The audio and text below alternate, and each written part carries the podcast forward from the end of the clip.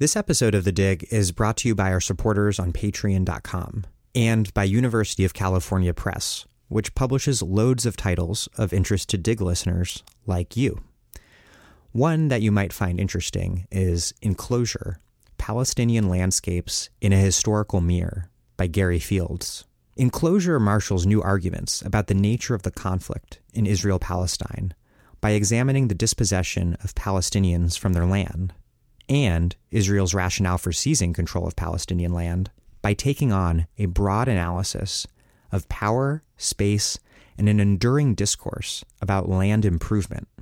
Looking at Palestine in comparison to the English enclosures, which eradicated access to common land across the English countryside, and Amerindian dispossession in colonial America, Fields shows that the same moral, legal, and cartographic arguments were used by enclosers in very different places and times, and in doing so challenges Israel's claim that it is uniquely persecuted.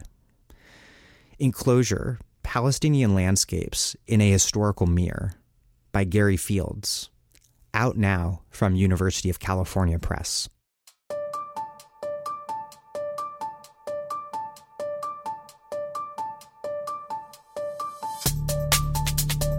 Welcome to The Dig, a podcast from Jacobin Magazine. My name is Daniel Denvir, and I'm broadcasting from Providence, Rhode Island. Ideally, the Olympics is a beautiful thing. An event that allows countries to compete in sport rather than war, and that celebrates outstanding human athletic achievement. In reality, the Olympics is a heavily corporate endeavor that frequently brings financial harm, along with all kinds of other harms, to cities. On Wednesday, the International Olympic Committee announced that the 2024 Games will be held in Paris and that the 2028 Games will be held in Los Angeles. In LA, the local Democratic Socialists of America chapter has taken the lead in mobilizing opposition. My guests today are Molly Lambert and Jules Boykoff. Molly Lambert is a writer based in Los Angeles who writes about culture in California and who can't believe LA isn't a sanctuary city. She's also a member of Los Angeles DSA. Jules Boykoff is the author of three books on the Olympics, most recently, Power Games A Political History of the Olympics from Verso. He has written on the politics of sports for places like The Guardian, New York Times, New Left Review, The Los Angeles Times, and Jacobin, and teaches politics at Pacific University in Oregon. Before we get started, as you might recall me mentioning frequently in recent weeks, we are trying to get to 700 total supporters on patreon.com by the end of the calendar year.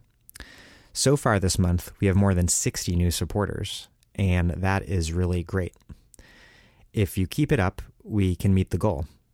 So, if you like that I added this second weekly show and enjoyed this week's two hour plus special on Houston history, press pause now and make a donation at patreon.com slash the dig. That's P-A-T-R-E-O-N dot com slash the dig. It'll only take a minute and it will make me very happy. If you can do a dollar, a dollar is great. If you can do 10 bucks, I'll send you a copy of the ABCs of Socialism. If you do 20 or more, I'll send you lots of great books. Okay, thanks so much for your support and for listening and on to the show.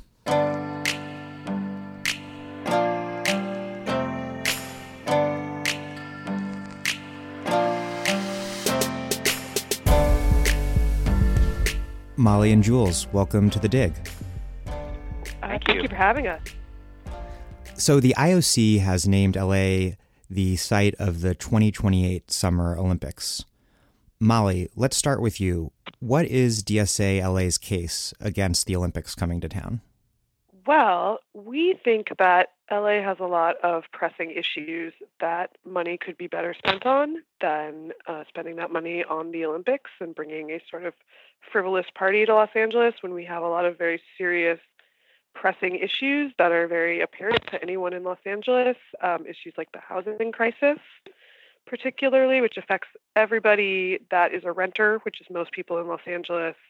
Uh, and we have a very large homeless population um, who I think we all agree um, there are lots of things in Los Angeles that you could spend money on um, besides an Olympics that LA really needs. Jules, um, you've studied the Olympics for quite a long time. What is their track record in terms of how cities have made out, both financially and in other terms? Athens and Montreal come to mind as not great outcomes. Yes, absolutely, and that's that's the trend line with the Olympics in the modern era. And there's a lot of problems that have developed. Athens is a dream one, where you have sort of a herd of white elephant stadiums left behind. The kind of misspending that Molly was describing, opportunity costs. You know, you're spending money on the Olympics that you could spend on other worthwhile programs. And that's not to mention the sort of economic etch a sketch that's become endemic to the Olympics, meaning up front they tend to say that the Olympics are going to cost one thing, when in the end they end up costing quite a bit more. And that's a trend that academics, especially economists, have mapped over time is that there's a huge cost increase. And you know the the social ramifications outside of costs are huge with the Olympics. And give you a couple examples. Um, Beijing, there was 1.5 million people were displaced to make way for the games. 1.5 million. Rio de Janeiro, where I lived in the lead up to the Olympics uh, and visited communities, there were 77,000 people displaced to make way for Olympic infrastructure. So the track record is actually pretty grim, and that's not to mention the militarization of public space that comes along with the games. After all, it's gotten so big these days that it's become a target of terrorism. You think about Munich 72, you think about Atlanta 96. And so they spend a lot of money on anti terrorism measures. And when the terrorists don't show up, and God willing they won't, uh, the activists do. And the authorities have all these weapons that they can turn on activists who challenge the machine. So those are kind of the general trend lines that academics have kind of looked at over time. And I'd say they've infiltrated the, the way we talk about the games in the public sphere as well. So, for LA specifically, how might this play out financially and in terms of other impacts on the city? I'm specifically wondering about whether it might pose a risk to the thousands of homeless and poor people who live downtown around Skid Row. Um, yeah, absolutely. I mean, that is one of our main concerns, and that's how we ended up starting this campaign. The Snow Olympics campaign was out of work we were doing with the Skid Row community um, who are very aware that they are a vulnerable community and that vulnerable people are sort of the, the people who tend to to bear the brunt of the the problems with the Olympics. So yeah, we're not just concerned about where the money is going. We're also concerned about just energy and and resources, public resources that could be spent taking care of people that actually live in Los Angeles. Um, you know, going to this big sort of party for rich people and um, you know focusing on housing tourists and housing athletes when we can't house all the people in our own city who desperately need housing just seems like a really a really insane thing to us. And a follow up on Skid Row, just for listeners who aren't familiar with it, it's really unlike anything I've ever seen in any other American city. I've did a story a little while back on just the history of really um, intensive policing there because it's it's this massive neighborhood full of um, SROs and um, homeless people who who camp on the sidewalks that is directly adjacent to a really uh, rapidly gentrifying downtown, and the result has been repeated efforts by the city of LA to uh, push the homeless off the streets, which uh, federal courts have checked over time. But Molly, can you can you lay out sort of what the what the reality in in Skid Row is, and specifically what you what you see potentially as the risks being? Oh yeah, I mean, I was very surprised to learn um, how sort of when I was getting involved with this campaign. One thing that really surprised me was finding out that Skid Row was not protected as a historically important neighborhood because it has been a place for uh, homeless people and just down on their luck people to to go and to live you know, since the 1920s in Los Angeles. It has like a plaque. It's uh, it's Woody Guthrie's Skid Row now because Woody Guthrie spent a lot of time there and was kind of radicalized by spending time around a lot of down on their luck people during the Great Depression who who ended up there, who came to California looking for opportunities and found that there were no more opportunities left for them and ended up, you know, homeless. Um, so, you know, the that community is very aware that they are tar- being targeted by by people that want to them um, and who want to develop downtown and make downtown just a total luxury place for rich people and don't want them to have to see the economic realities of Los Angeles. And so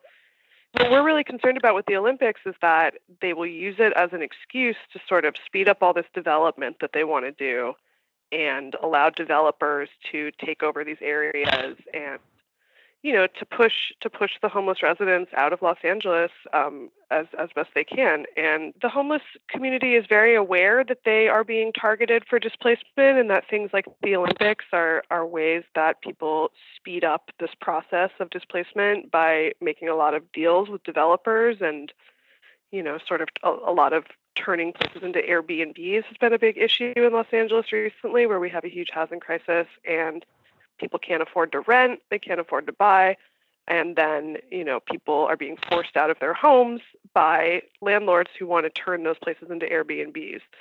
So, you know, we obviously know that if the Olympics comes to Los Angeles, a lot of landlords are going to see that as an opportunity to kick people out and just anyone who is in a vulnerable position for housing, which is most people in Los Angeles, you know, will be affected by this and the, the homeless community know that they will be the most affected. And so they're very, very aware of what their position is uh, to some of these these people that just prefer them not to be there.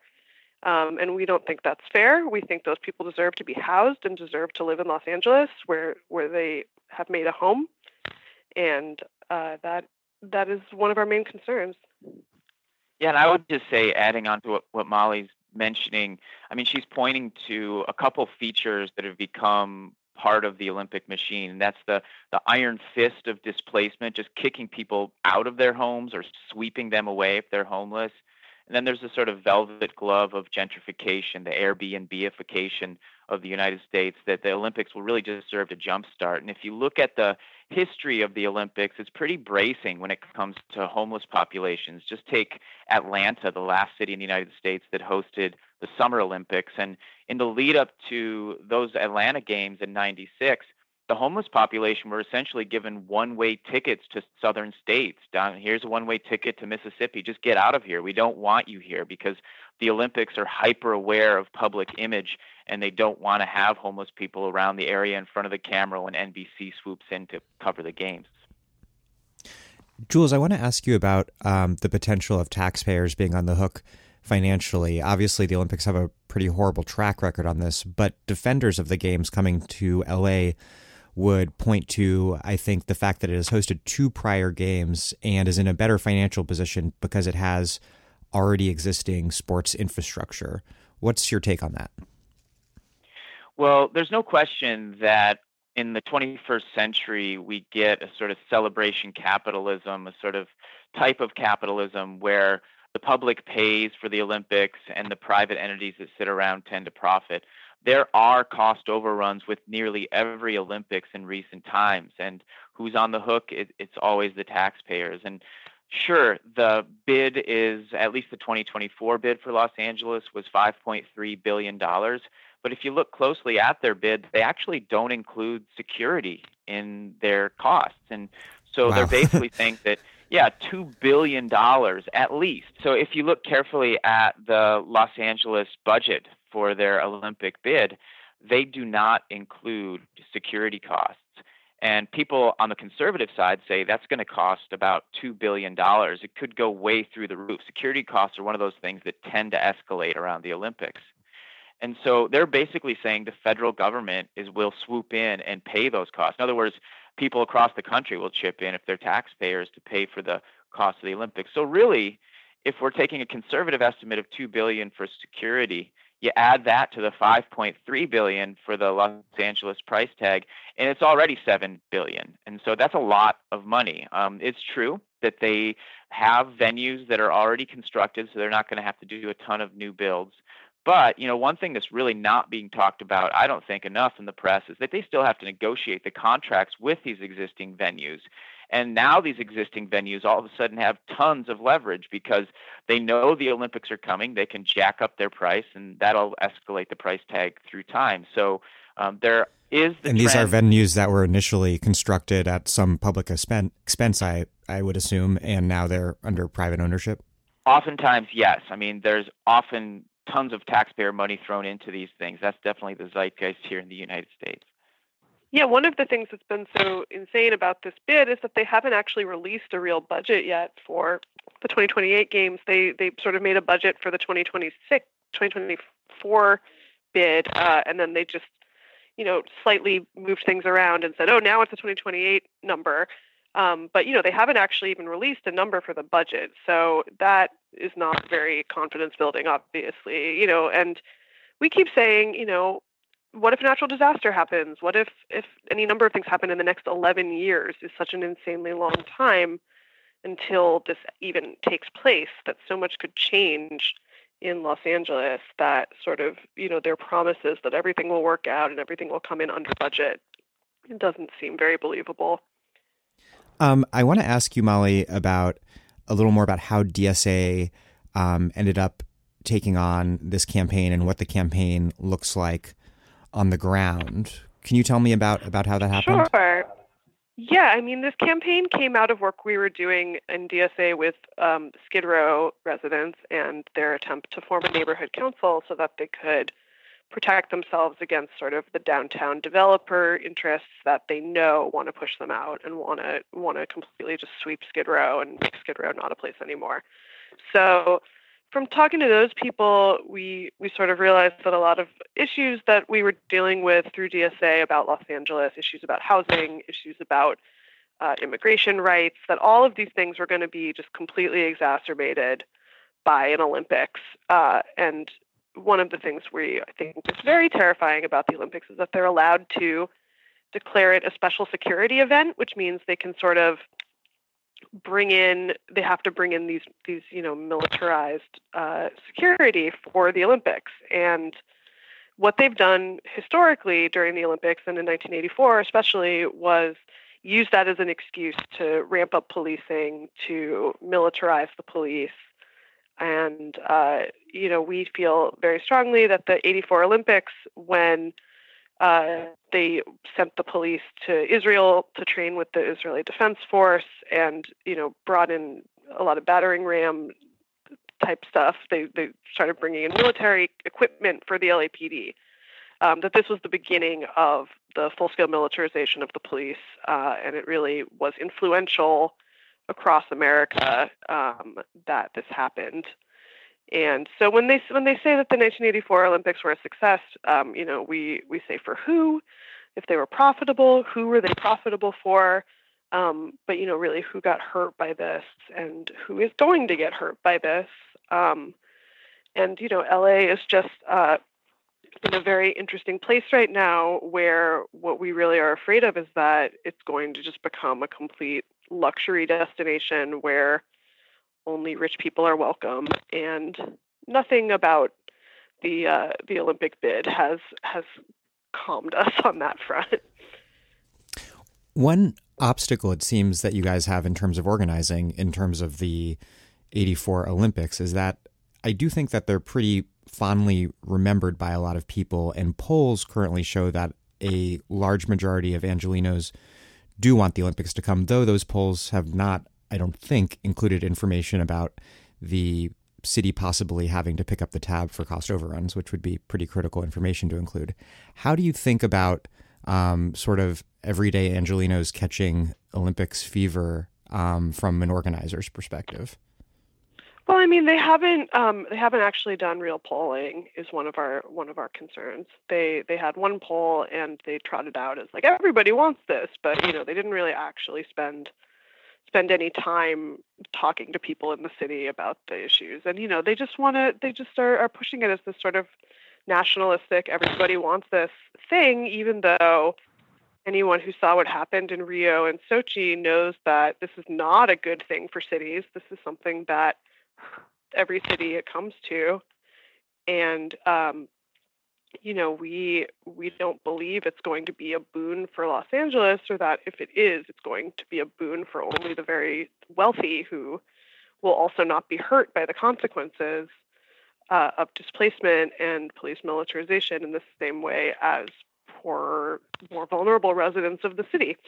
So yeah, I mean, it's really an education campaign. It's about getting people, you know, telling people about why maybe the Olympics might be bad for a city and how you know we're not we're not saying that people should feel guilty about having consumed the olympics on tv in the past or about you know liking sports or caring about athletes. Um, we want all I do, I do have pretty fond memories of uh, 96 uh, gymnastics. That was kind of solid. Sure and you know one thing we've been saying too is it's unfair to women that are fans of sports that this is really the only opportunity they get to see a lot of female athletes uh, and some women's sports that aren't normally shown on TV.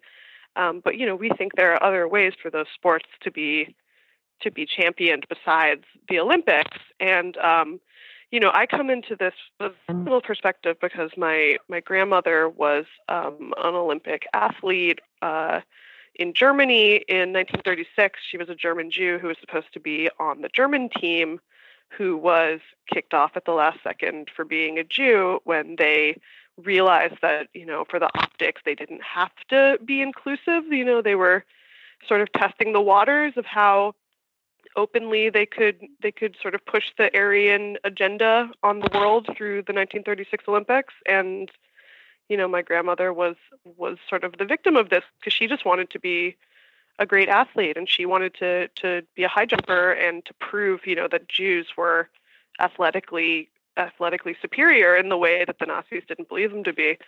Um, and she never got that opportunity um, because you know the Olympics are this because they're very corrupt and um, you know, that's obviously had a big influence on me throughout my life in terms of just being very skeptical of big nationalistic spectacles and of being skeptical of uh, anyone claiming exceptionalism.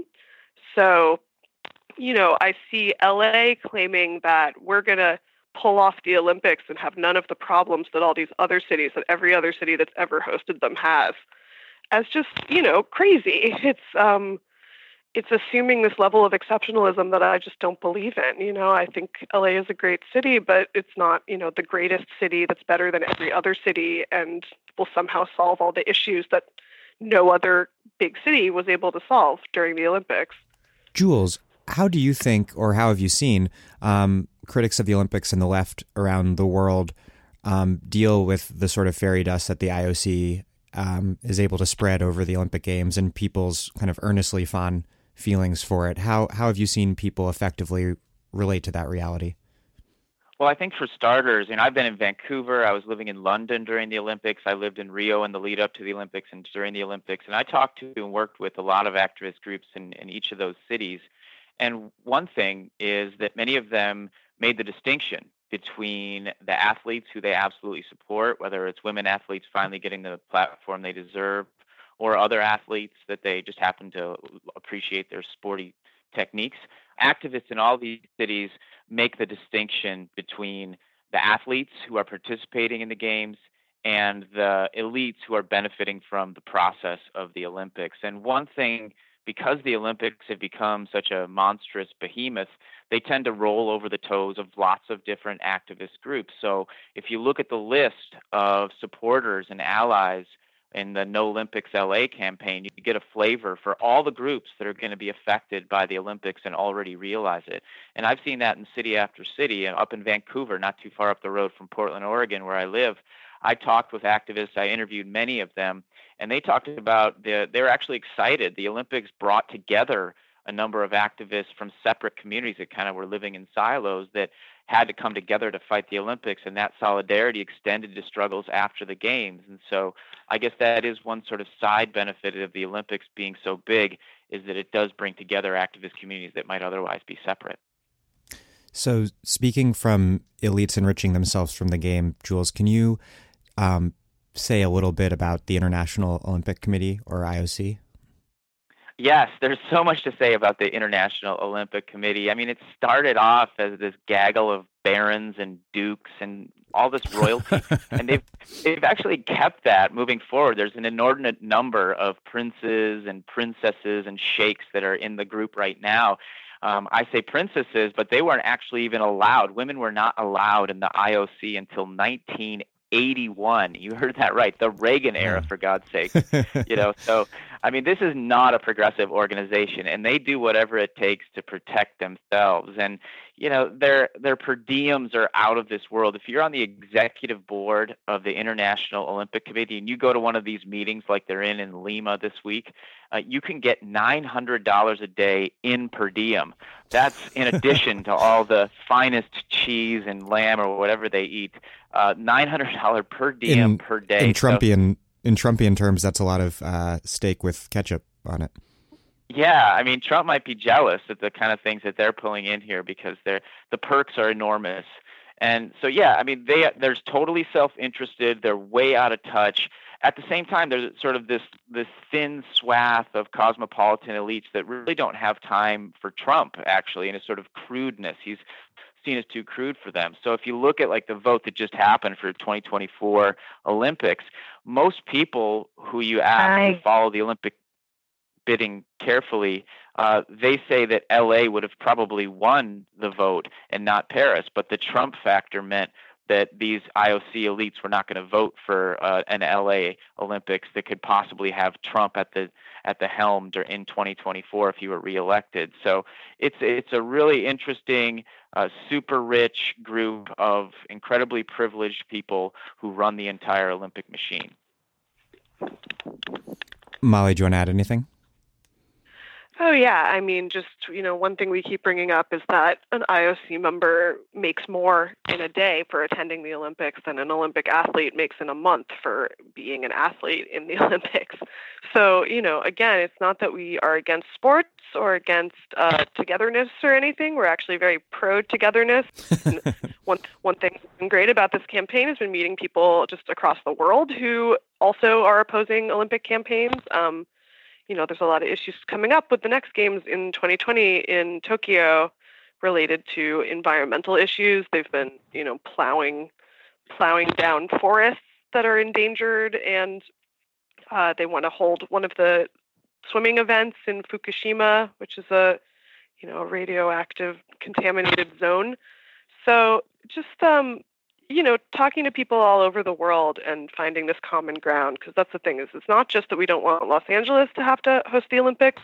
We don't want any city to have to host the Olympics and to have to foot the, foot the bill both monetary and, you know, in terms of human rights because there's just so much evidence that it's a human rights disaster everywhere it goes.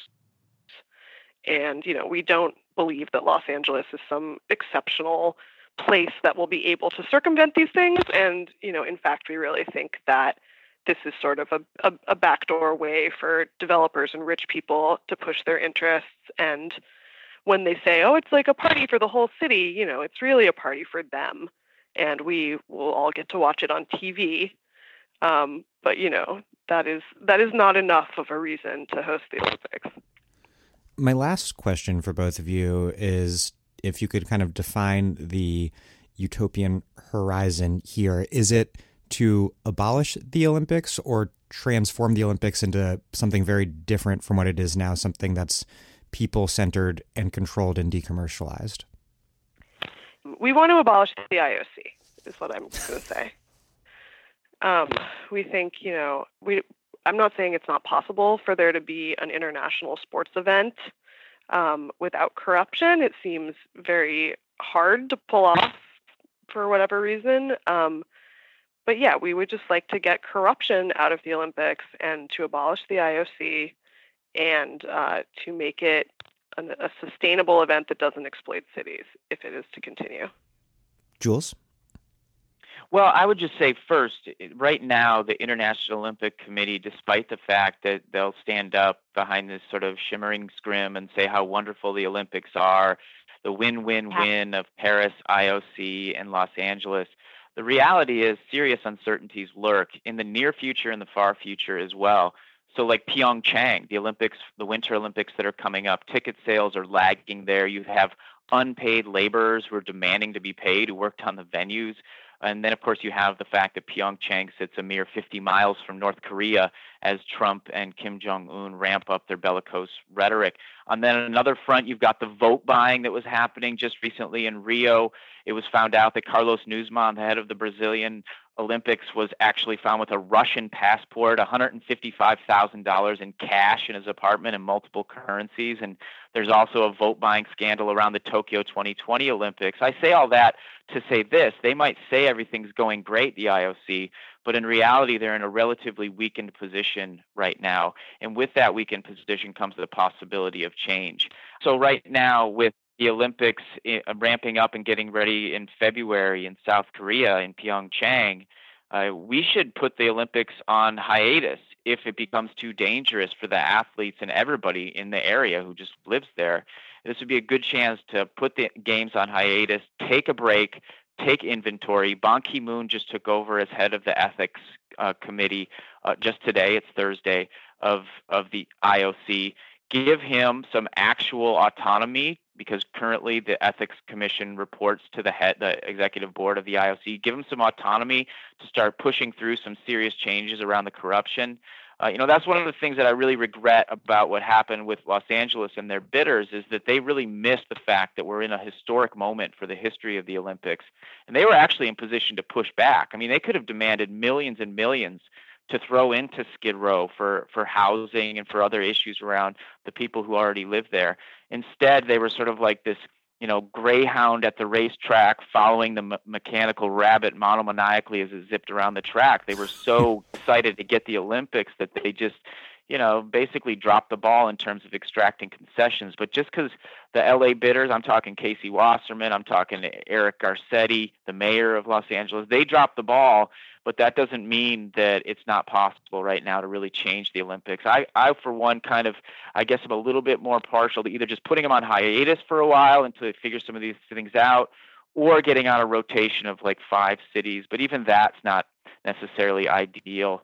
Um, it's a tough quandary, but there's no question that uh, we need to change up the Olympics and reorient the whole thing so it actually does serve the people of the city instead of the sort of hoax that exists right now where they say it does, but it actually hurts the everyday people.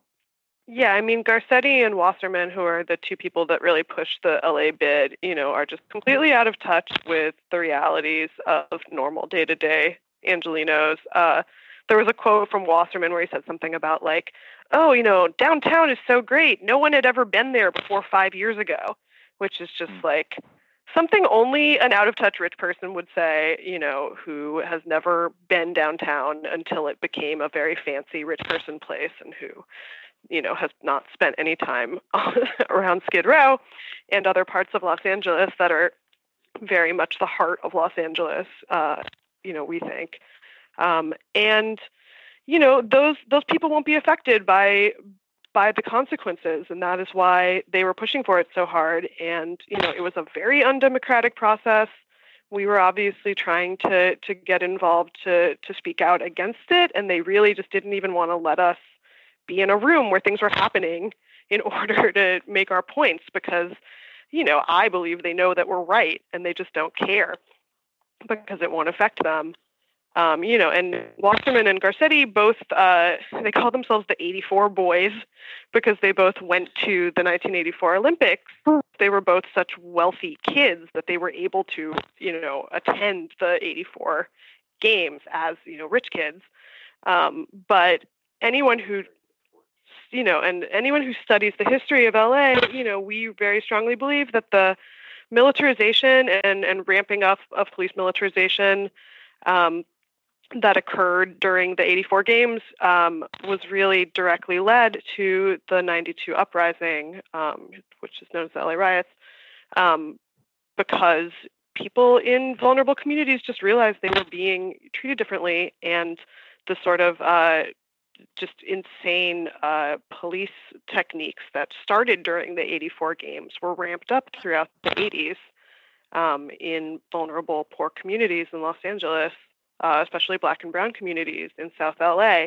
And so I don't think those people who lived through that do think about the 84 games fondly. You know, even if um, even if maybe you enjoyed watching some of it on TV, just the the actual effect that it had holding it in Los Angeles in 84 was just completely devastating for the city. Molly and Jules, thanks so much. Thank you Thank so you. much. It was really nice to talk to you.